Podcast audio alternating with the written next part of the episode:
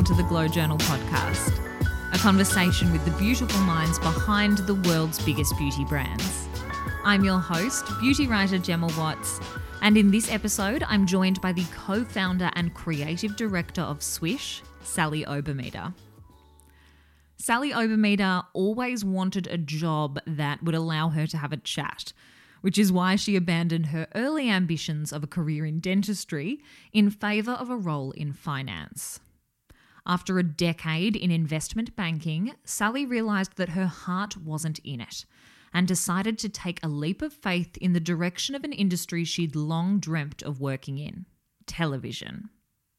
Sally spent close to four years training, learning, applying, and auditioning for work as a television presenter and despite being told by a teacher that she would 100% never get a job in television, she eventually landed her dream job a presenting role that saw her interview upwards of 200 international celebrities and become one of Australia's most recognisable television personalities.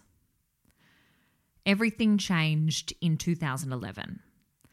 At 40 weeks pregnant, Sally was diagnosed with stage 3 breast cancer. She gave birth the next day and commenced chemotherapy when her first daughter was one week old. Sally's experience can't be minimized to a three minute podcast intro, so I'll allow you to listen for yourself. However, I would like to take this opportunity to thank Sally again for sharing her story. Sally, of course, recovered, and she took the time to decide what she wanted to do next. She returned to television.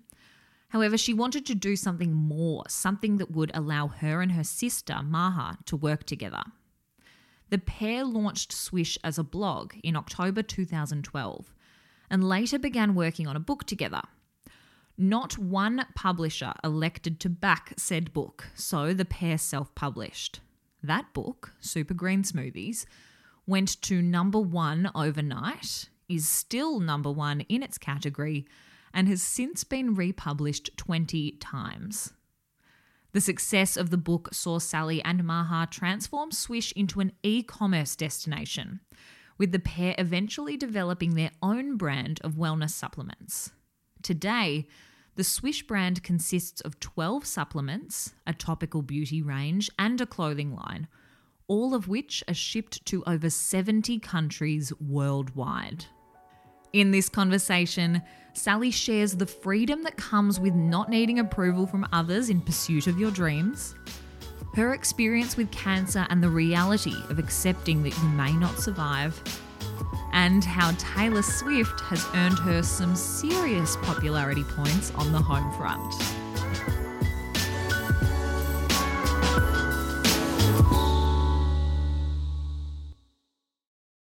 You had a number of different careers before you entered the beauty industry, but I want to rewind right back to the very, very beginning. So, to start, what is your earliest memory of beauty? I think it would be probably my mum, obviously, um, with a Nivea. I think uh-huh. that's probably one of my first memories of, and it's such a, even when I still see um, that old Nivea bottle, like sort of tub, you know, with the yes. blue that they used to have. Um, that for me just straight away reminds me of my mum. And my mum would always, for her, um, it's a kind of the earlier part of my childhood. She was a stay-at-home mum. So once my sister was born, she was a stay-at-home mum, and um, I still remember her getting what I would now call kind of dressed up for the day, even though kind of she sort of had technically kind of nowhere to go. But for her beauty and just like doing her hair and you know putting on mascara and putting on face cream and whatever was something she did for herself. It wasn't because she was going out, you know, and so that that for me is a very distinct sort of association between looking after yourself and beauty. That's just how how i saw my mum every day. You know she wasn't going anywhere other than like from her bedroom to the kitchen or from her bedroom to the laundry but she did it for herself. That's how i remember it. I love that. I had this conversation recently about how I think from the outside, for people that aren't super heavily involved in beauty, it can kind of look as, as this kind of superficial thing. But for all of us that are in it, for the vast majority of us, it's for the feeling of it. Absolutely. And she did it for her. She mm. wasn't because she was trying to, you know, kind of look, you know, in inverted commas, pretty for my yeah. dad, or it wasn't like she was trying to look, it was for no one other than for herself. And that was a really, I think, a really great introduction to beauty, really solid. I love that. Now, I know that you studied commerce and worked in finance before you moved into television. But what did you want to be when you grew up? Was a spot on TV always the dream or was it quite different? Yeah, I had a few things. I wanted to be a dentist originally. I and okay. I which I know not many people actually want to be a dentist, but I really want to be a dentist. And um, and then I remember going to do work experience. I think it must have been in year ten at, with my um, local dentist, this beautiful woman. And then when I was there for the week, I thought, oh, I just, this isn't for me because you can't talk to anyone because I love a chat, right? Yes. And so they're, of course, they're, oh, they've got their mouth open and you can't speak to anyone. So after that, after that week, it was a very valuable work experience because I was like, this is not right for me. What else do I really love? I love talking. And I did. I wanted to either be on TV, and I used to remember I would practice my homework um, as if I was on TV. You know, so I would I would kind of rote learn these things, and as if I was kind of presenting, so to speak. You know, the news or whatever it was. So I kind of wanted to be on TV. I also wanted to be a fashion editor at a magazine. Like mm-hmm. I used to look at like Cosmo and Cleo and Dolly back then. I was like, oh my god, I want to work in in the in the fashion department. Um, so they were big things. I want to be a real estate agent. So that was, I sort of kind of flitted around. I had no sort of die hard thing other than I loved people and I loved to talk, you know. Um, but then I followed, um, my parents talked me out of all of these uh, flitty, um, what they felt were un- unsafe and unstable careers. And they were like, why don't you just go? They were both accountants. And, um, why don't you do accounting it's super steady and it's real and there's always a job and and so i was like okay okay that's fine i'll do that yeah that makes sense and and you know part of me actually loved it because I it wasn't like I did, did uni and then was like, no, this isn't for me. I actually loved it. And look, and I still I'm crazy for a spreadsheet. I still am a very much a numbers person. Um, and it stood me in good stead. And I did do a decade in in investment banking and in finance before I then was like, yeah, actually, uh, my heart's actually not 100% in this. You know, I'm going to try something else. So, what was it specifically that made you want to leave your role in investment banking? Was there like a light bulb moment, or was it just coming to that realization that you didn't love it so much anymore? Yeah, I, I, I kind of, I think for a few years hadn't loved it so much anymore, but but ultimately I was afraid. I was afraid to take this kind of leap into the unknown. And I think we become so conditioned to do what's in inverted commas right, you mm. know. So it's like, you know, get a job, work your way up into this job. And almost sometimes I think the more entrenched you become in something, the harder it is to leave because you're more invested, right? It's like, mm-hmm. I've worked my way up, my pay has gone up, my title is better, my super's gone up. It's like you've got a team, you've got people. So it's like, if you were going to leave, why would you leave at the, you know, kind of when you've done so much work and you're a decade in and you've kind of gotten, you know, I wouldn't say to the top, but you're certainly up in, you've gone up in the world. But at this point, I was married to Marcus, and he, I guess, was a bit more of a risk taker. And some of that I think rubbed off onto me. And, you know, I had been saying, obviously, I just, I don't know, I don't really love it anymore. And I've always wanted to work in TV, but, you know, kind of mum and dad had sort of talked me out of it.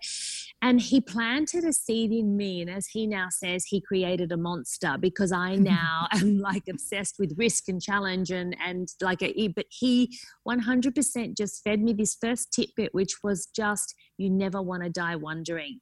Love it. And it was like a light bulb just went off for me. And I just thought, yeah, I don't. I actually don't. I, I am going to to leave. And and it was crazy. And look, at that point I was in my early 30s and uh, you know everyone at that stage is buying houses and having kids and doing all the th- the sensible things you're supposed to do and here I was literally I was throwing away a, a, career that I'd worked a decade to to get to and to do and I was like I'm going to go work in television and every literally everybody looked at me like I was insane but I was like guys I'm I'm going to do it there's no question what a great testament to to just being surrounded by the right people even if it's not necessarily your partner having people in your corner that are like, just do it, take the risk.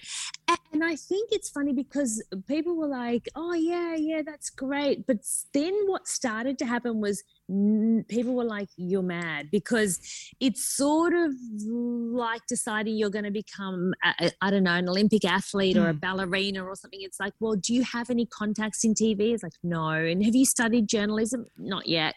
And do you, uh, have you ever done this before? No. You, like, so I literally had nothing going for me other than I wanted it. And the longer I think it took for me to, get a job in TV, the more the crazier people thought I was. And but in a way, I didn't care. I didn't sort of need their approval, and I didn't want their approval. I had decided it was something I would do, and I was like.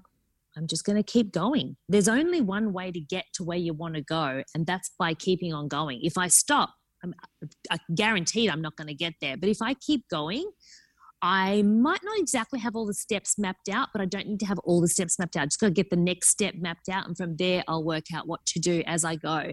And it took me a few years, but and and like literally i think everyone at some point tried to talk me out of it but i just i wouldn't hear of it and that really cemented for me self-belief and not needing anyone else's approval i didn't need it and i didn't want it so you you obviously wanted a career where you could talk. You'd loved television. I, I can relate.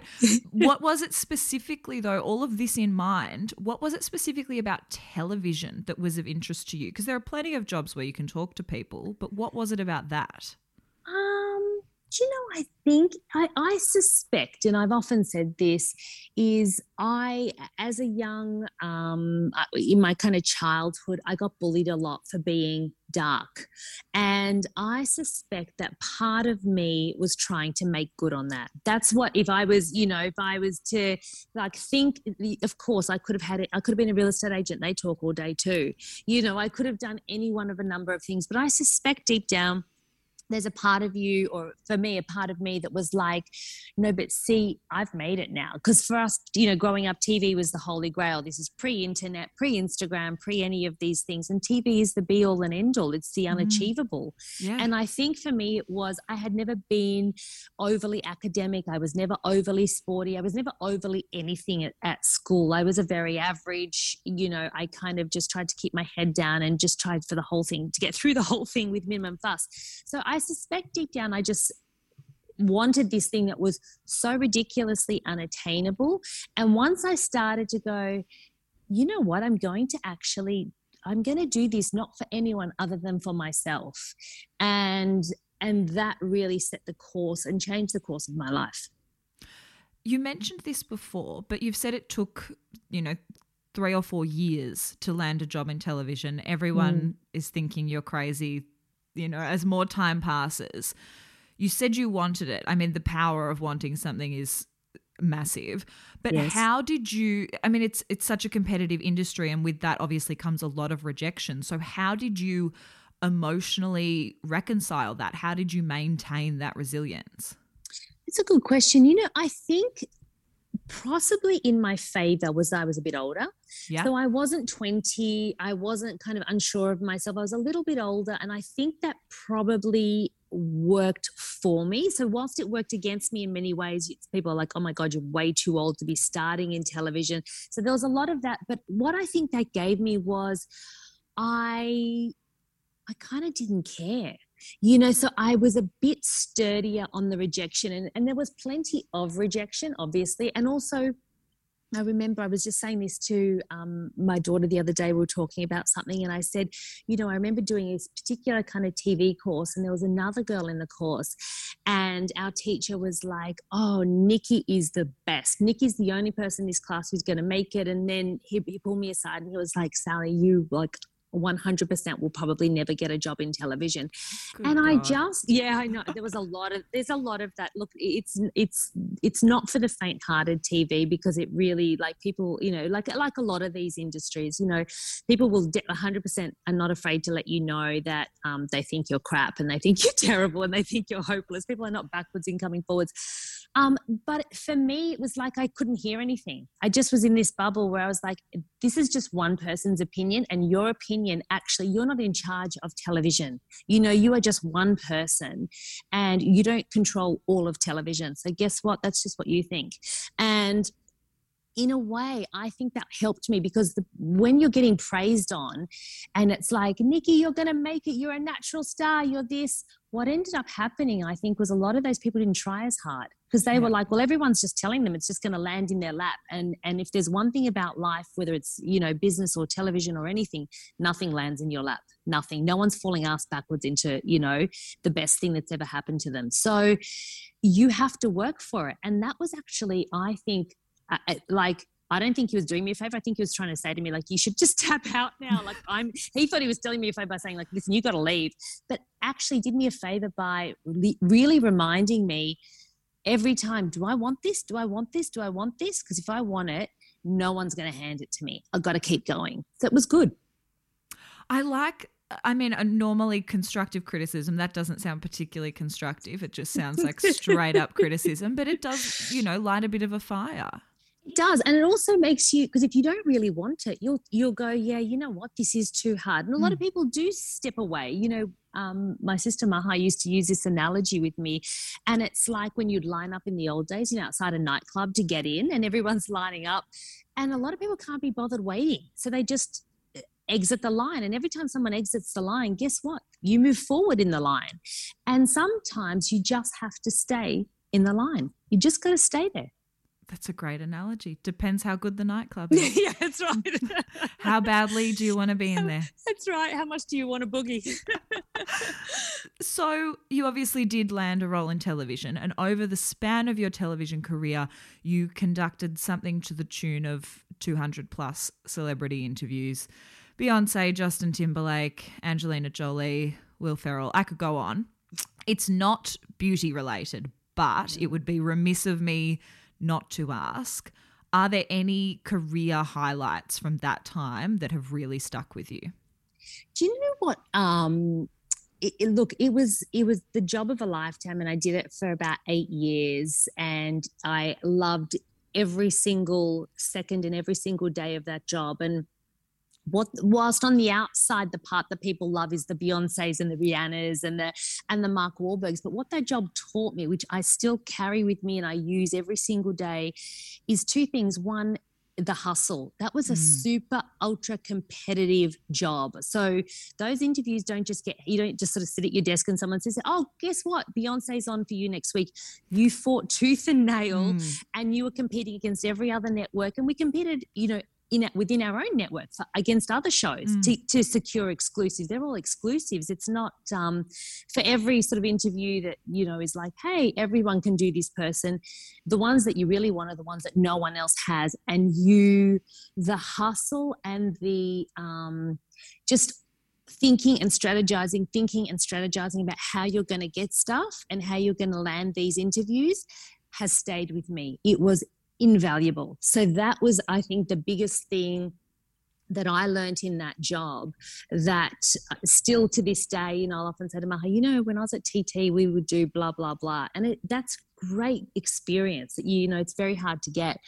Um, but in terms of who still, I think, look, Beyonce is a queen, right? Like yeah. she really, like Beyonce, Taylor, for me, it's, I think it's the chicks, Beyonce, Taylor Swift, and probably, could say Rihanna, maybe. Ah, oh, look, they they all they were they were gets. You know, mm. they really were gets, and they probably Taylor Swift because my two daughters only think I'm cool now because I told them once I met Taylor Swift, and they were like, "Oh, okay, now you're okay to be if our mum." That's what gets you over the line. That's not bad. You have to use everything you have. A sharp change of pace, obviously, as we get to 2011 you were 40 weeks pregnant with your first child and you were diagnosed with stage three breast cancer, gave birth the next day, began chemotherapy a week later. I genuinely do not know where to begin with this, but what can you tell me about that time? Um, look, I it was um to say it was unexpected is an understatement. I was, you know, very healthy. I have no history of cancer in my family. I was had a dream run of a pregnancy, had a great pregnancy, loved it, was really kind of well, and there was nothing to sort of that led me to think that this was going to happen for me, and um, so it, so it was a massive it was a huge shock. And i think you know what made it worse was the severity of the cancer. And and um you know when you hear things like you know you you might not make it and you're mm. you're pregnant or you're holding a baby that's like a few days old it's quite a i mean it's sickening to say the least. And it was a very um i mean i'm here so i live to tell the tale. So i am incredibly fortunate and not a day goes by when I don't feel like I got kissed by the universe and, and literally I've already won the lotto, you know? Mm. So like I feel like I've used up all the good luck there was set aside for me. I used it all then. It was so like I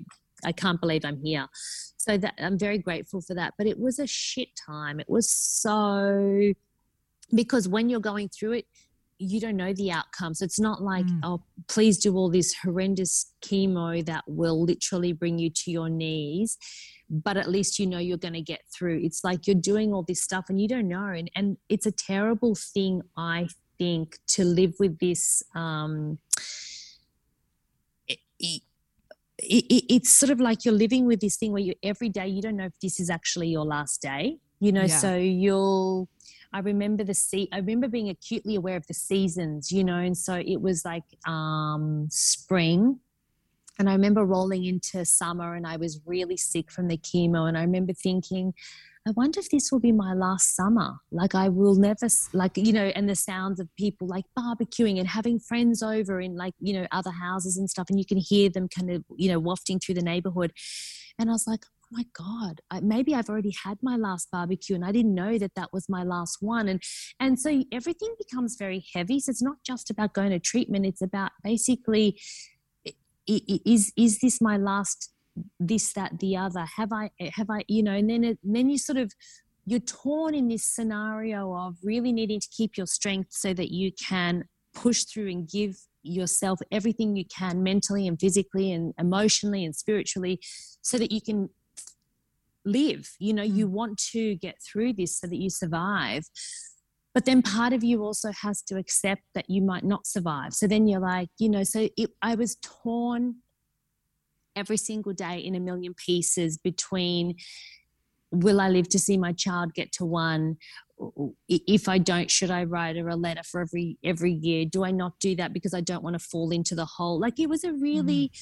it was so complex and so tough and so shit.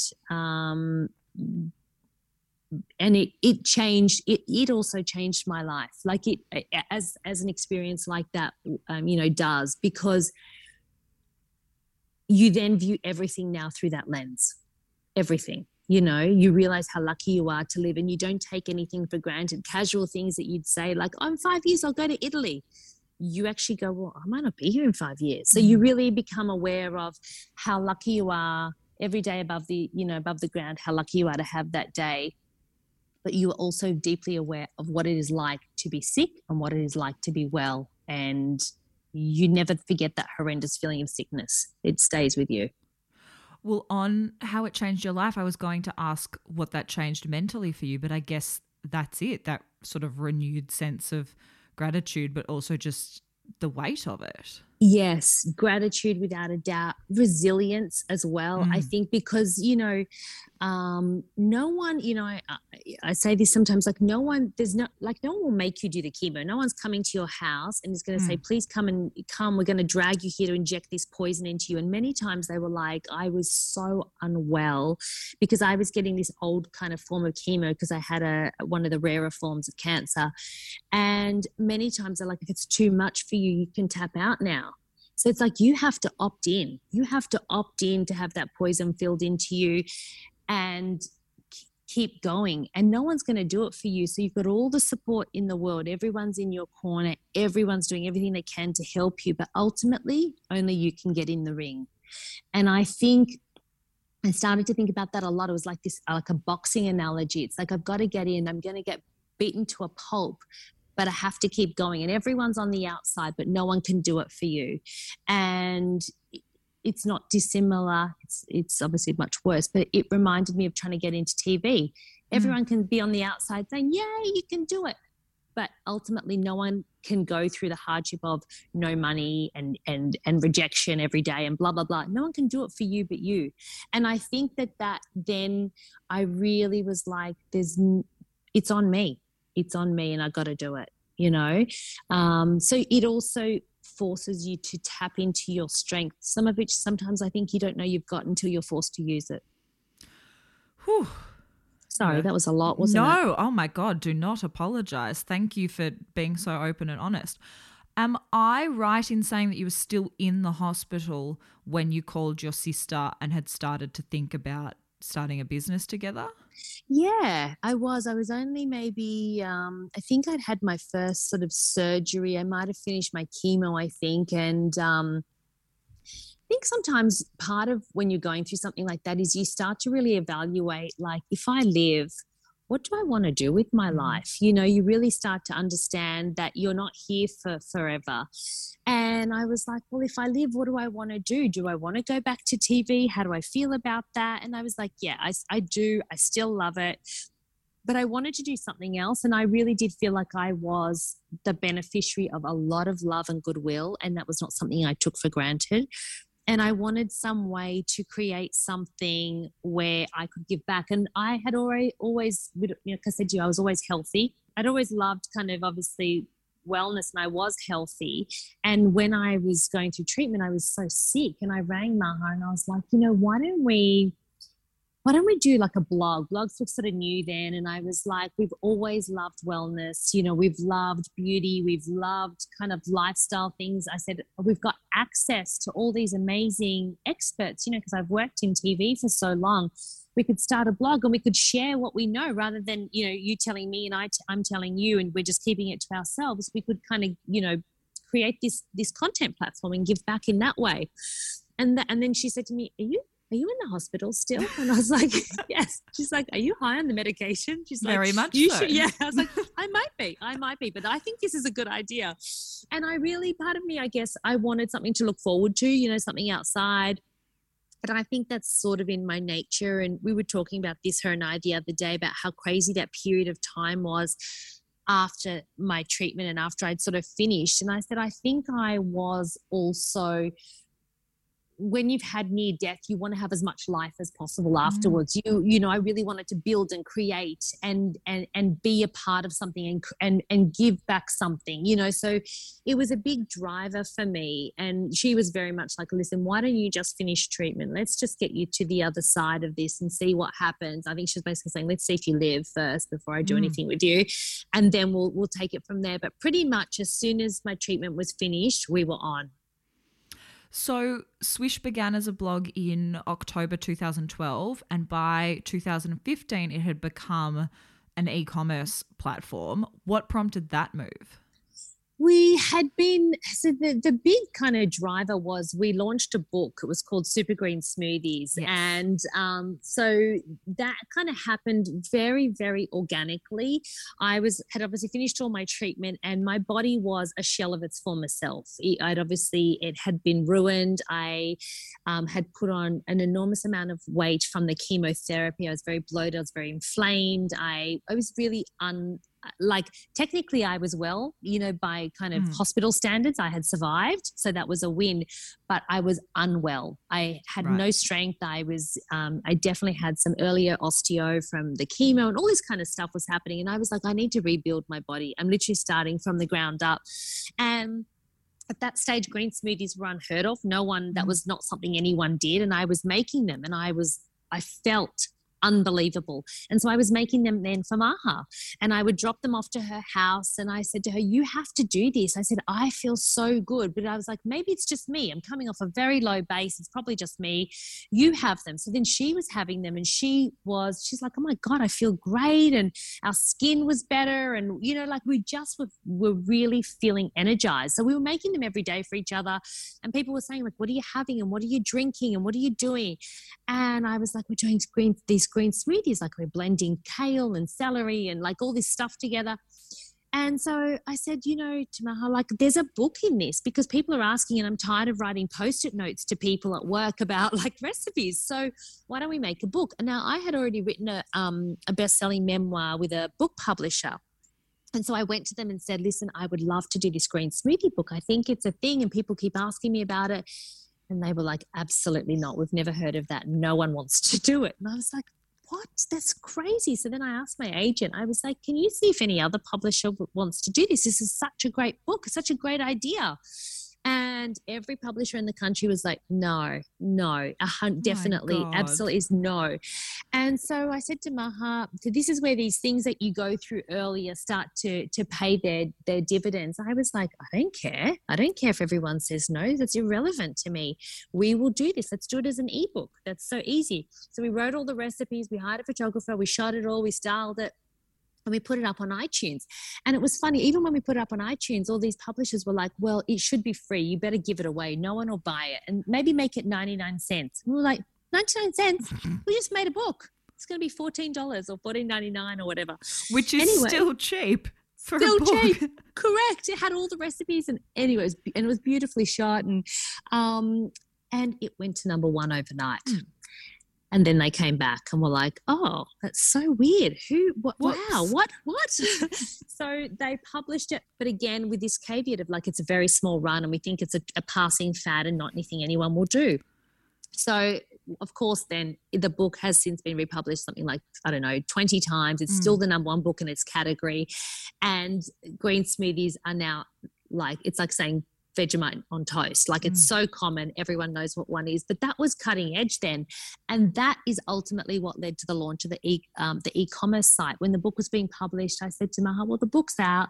Why don't we set up an e-com site on our um, on this on the site, and we can sell the book and we can sell some accessories that go with smoothies." And we had kind of started saying like behind the scenes her and i were like green powder. If you can get all of this from a green smoothie imagine if you could make a green powder that actually tasted good. There was only about two on the market and they tasted terrible. So we were like let's take our knowledge of smoothies and how to make them taste amazing by getting it with with the right kind of mix of vitamins and you know minerals and stuff and actually turn that into a green powder. So we launched the book first, and then we then we started going, okay, let's expand this further and go into wellness. So, how did you then go about physically developing and launching your own product? It's one thing to have the idea, but then to find a manufacturer, settle on the product itself, even sourcing the packaging. How did you physically go about it? It's funny. It was. It took us two years, and in the beginning, things take so long because you're so new mm. and you're mm. so green and you're so um, now we're a lot more experienced and we know obviously when you've got a few more years under your belt you know what to do but the first super greens took us two years and it took us a really long time and i don't regret that even though i found the process at times incredibly frustrating but we also knew you know maha has this saying do it once do it right you know, and that just means no shortcuts. So you don't, in a in an attempt to rush something to market, produce something that you don't really stand by just to get it out there. So we formulated and formulated. We don't white label anything. We make and formulate every single product of ours from scratch. So we basically started in the very beginning with just going, okay, what do we, what are the key kind of ingredients that we know you need to get in there? And obviously it was all greens to begin with. And then it's like, okay, now what do I need to add in? And then you go through this process of trying to find the manufacturer that's right for you. And i honestly think it's like dating you know it's a bit like you know you you'll meet with a manufacturer you're like mm, you, you, uh, we're not vibing each other. Or you meet with a manufacturer who's too slow or who can't kind of source you know key ingredients that you really need. So you, there's a lot of kind of um, rejection actually on both sides. Sometimes the, the manufacturer will reject you and they'll say your production run, you know, particularly in the beginning, our production run was a bit smaller. It's like, no, your production runs are too small. So it, it took a long time and there's a lot of back and forth. But I think any, like if you want something, again, back to that same point, anything's achievable if you want it enough. It shows as well how important it is to have a really clear idea of what you want to do from the outset as well, because so many people would have a pretty vague idea and then they would go to the manufacturer and the manufacturer says, oh, well, that's going to be too hard. But what we can do instead is this, this, this to make it cheaper or easier or whatever that may be. And if you don't have a really like solid foundation in the first place, naturally you're going to say, oh, yeah, okay, well, we'll just do that then. And that is so spot on because what happens is you've got to think that manufacturer is also running their own business. So they're mm. going, great, I've already got X ingredient. I've already got Y ingredient. I've already got Z. I know that the costings of those is, you know, whatever. I know what margin I can put on. So you've got to understand everyone's in a business. They're in a business, you're in a business. And it's like if you're not clear, you're literally going to end up with a product that's the same as everybody else's. And that's why a lot of people end up white labeling. And it's like, well, now mm. there's nothing to differentiate all of these products. So, yeah, have a very clear idea of what it is you're trying to do and what you want in there if research serves me, there's now upwards of 12 inner health sort of ingestible beauty products within the Swiish portfolio. How does that product development process work for yourself and Maha now? Are you constantly thinking about what you're going to develop next? Are you working off consumer demand? Is it a bit of both? Yeah, it's a bit it's a bit of both. Definitely consumer demand is a big one. You know, our community is not shy in letting us know what they want and that's good. We like that. A lot of things have been formulated for them specifically. They were things that they wanted. Um, sometimes things selfishly can come from us, you know, so sleep um, the sleep powder was one definitely that I had my like I put my hand up and I was like I am really struggling at the back end of the day. The mental load is too much. I really find it very difficult to switch off. I find it difficult to sleep. And, you know, sleep is such a big factor. If you want to wake up well, you need to sleep well. It actually, like a great day, actually starts the night before, you know? So sleep is the cornerstone of so much, like your hormones being in check, having enough energy, you know, trying to fight off sugar cravings. All of that starts with sleep. So for me, that was, that was kind of selfishly for me we certainly know like fiber our gut cleansing powder was a big one from our community. They wanted immunity. So a lot of those are driven by them. Collagen for example though was driven by us and we were really early in collagen um, maybe like about i want to say four four to five years ago we launched collagen. So back when there was only one other person in the market really doing collagen and we had to educate our customer. She didn't know what collagen was. We had to explain here's what it is. Here's why you use it. Here's why you need it. Here's when you need it. Here's how often you take it. And that's also our job. Our job is not just to formulate products and and and and sell them. Our job is actually to educate and explain to you Here's why you need a super greens. Here's actually what happens when you have collagen. Here's how long it takes to work, all that kind of stuff. So, you know, I think that's really important. And that's the part of the job that we love. At what point did Swiish Beauty enter the picture? What gap in the market were you looking to fill there? So, Swiish Beauty came along probably uh, I want to say maybe two to three, maybe two years after we launched wellness. Mm-hmm. And there was a couple of things happening. One was around like we were basically seeing so many incredible ingredients that we knew were great for people. Some were for the inside and some were for the outside. And we we're like, well, in the same way we're explaining to you about why you need collagen, we also want to put niacinamide in a face mask and explain to you why you need that you know, so I think it was that kind of thing about let's make sure that we don't just leave stuff on the outside, uh, on the inside only. We forget about the outside. And then the other thing was we all about kind of 24 hour, 24 hour skincare, 24 hour wellness. So it's like, what do you need in the morning? What do you need at night? What do you need during the day? So it's like making sure we cover those bases and our thing is also like we want you to feel amazing inside and out. And part of that out is skincare. And skincare is such a, I think, beauty. Like I was saying before, like my mum did that beauty for herself because it made her feel good. There's such a connection, I think, between the inside and the outside. Feel good on the inside, you'll feel good on the outside. Feel good on the outside, you feel better on the inside. They they both work. I love that. It's full circle to that first memory of beauty. Totally. So Swiish now ships to over 70 countries worldwide, which is insane. I've got a couple of questions on this. Firstly, have you noticed any differences in the shopping habits of customers from different regions? Are there any major differences in the way that people are approaching beauty and wellness from country to country?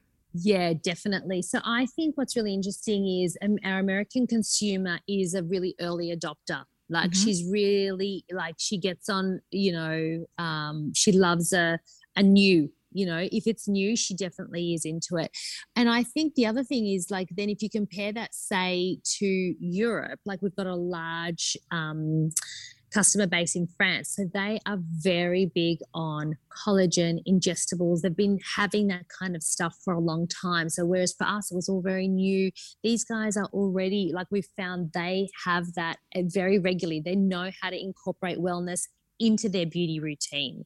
So that I think was really interesting. Um, Asia, obviously, as they're they they are also obsessed with collagen, mm. so that you know was a very there was less explaining to do for them because it's something they already have had in their culture and they know about. So I think that's really interesting. But I think like ultimately most people are the same in the sense that if they're not sure what something is, they need to understand how it works, why it works. You know, not everyone um, has the same desire to understand the science behind yeah. things as much. Like some people are, some people, you know, they want to read all the heavy content. They want that science information, which is why we provide it.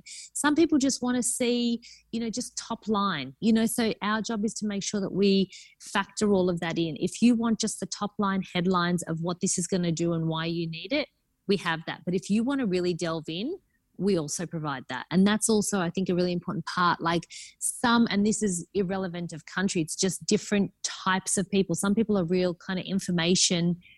I don't know if nerd is the right word, but they're hungry for it. And that's mm. a hmm. great thing. And I think that's something that has changed in the last five years, definitely, maybe a teeny bit more, where we've become a lot more educated around what ingredients are and people want to know stuff people are savvy, aren't they? And that's great. Yeah, it's not enough to just say this is a great product. Like they want to know why.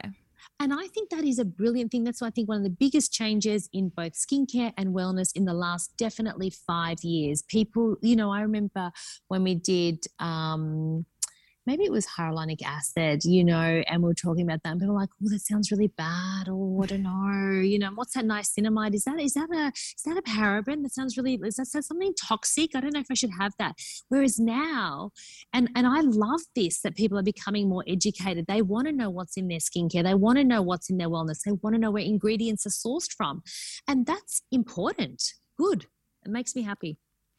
You've given me a nice segue while we're on that community because that is one thing that really stands out to me about Swiish is that community of Swiish consumers. This is a pretty broad question, but what do you think it is about what you and your sister are doing that is resonating with so many people all over the world? I think it's because we are like we're real people, right? So mm-hmm. I think that's the like and and and you know pretty much like you'll you you what you see is what you get.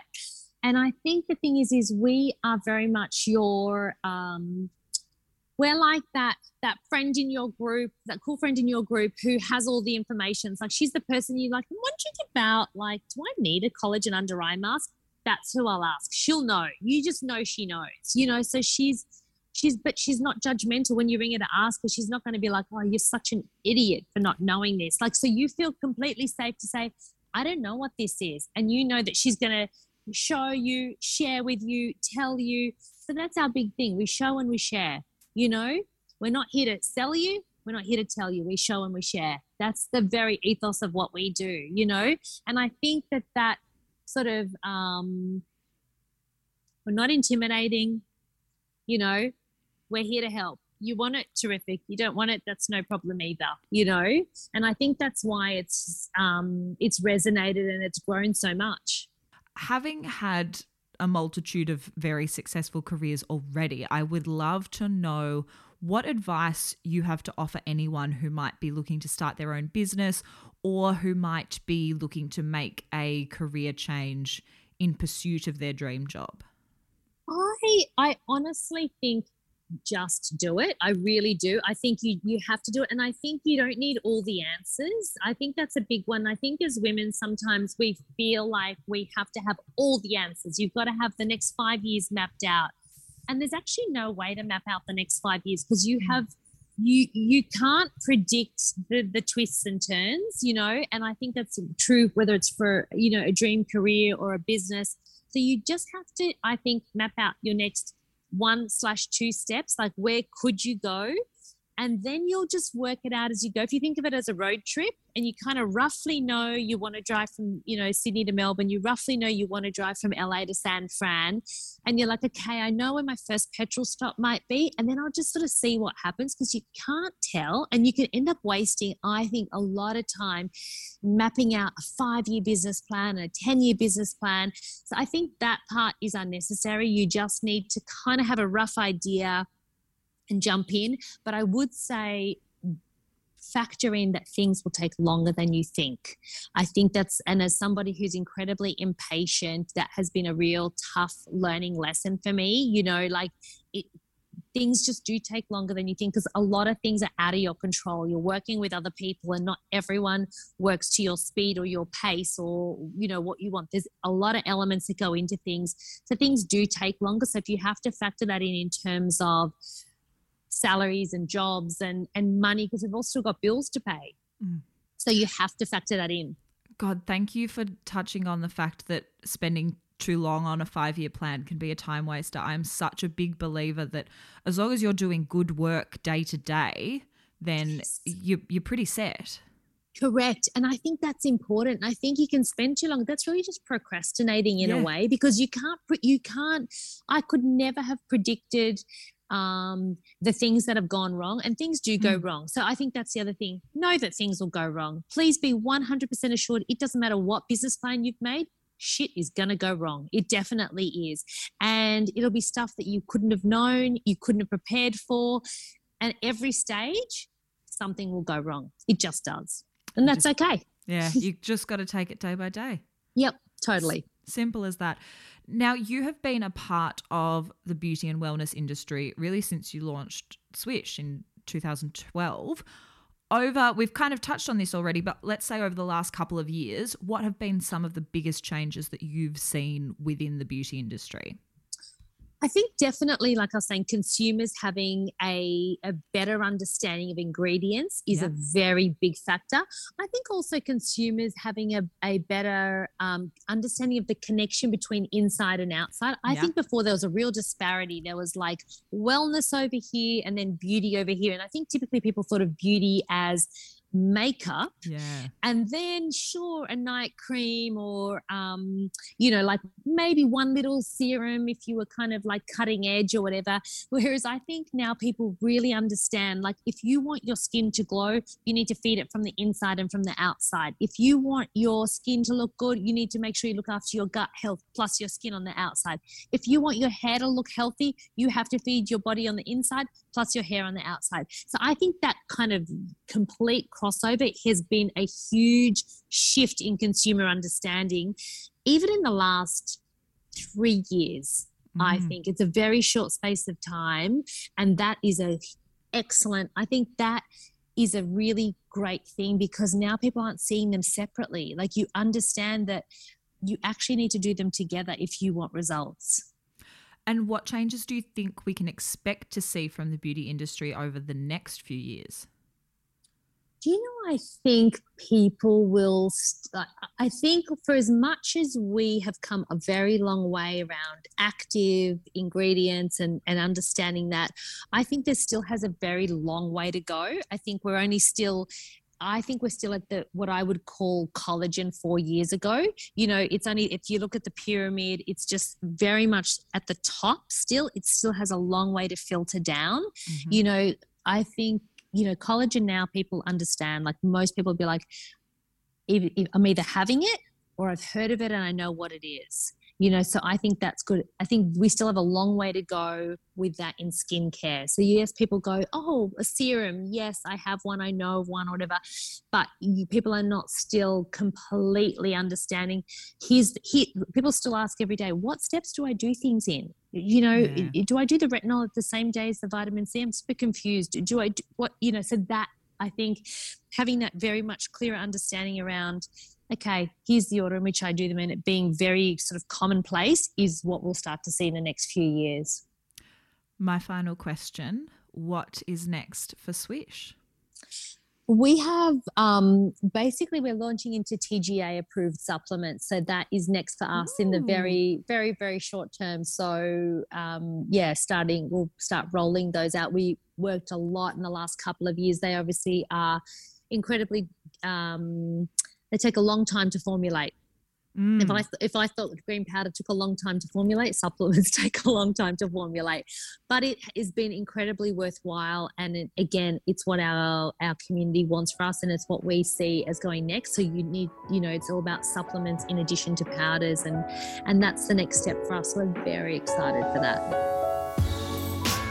That was Sally Obermeder, co founder of Swiish, who you can find on Instagram at Sally Obermeder at Swiish by Sally O, and at Swiish Wellness. To read this interview, you can visit glowjournal.com. And for more beauty news, you can find me on Instagram at gemkwatts or at glow.journal. If you liked this episode, please do not forget to subscribe, rate, review, and share so other beauty and business lovers can find us. I'm Gemma Watts. You've been listening to the Glow Journal podcast, and thank you for joining me.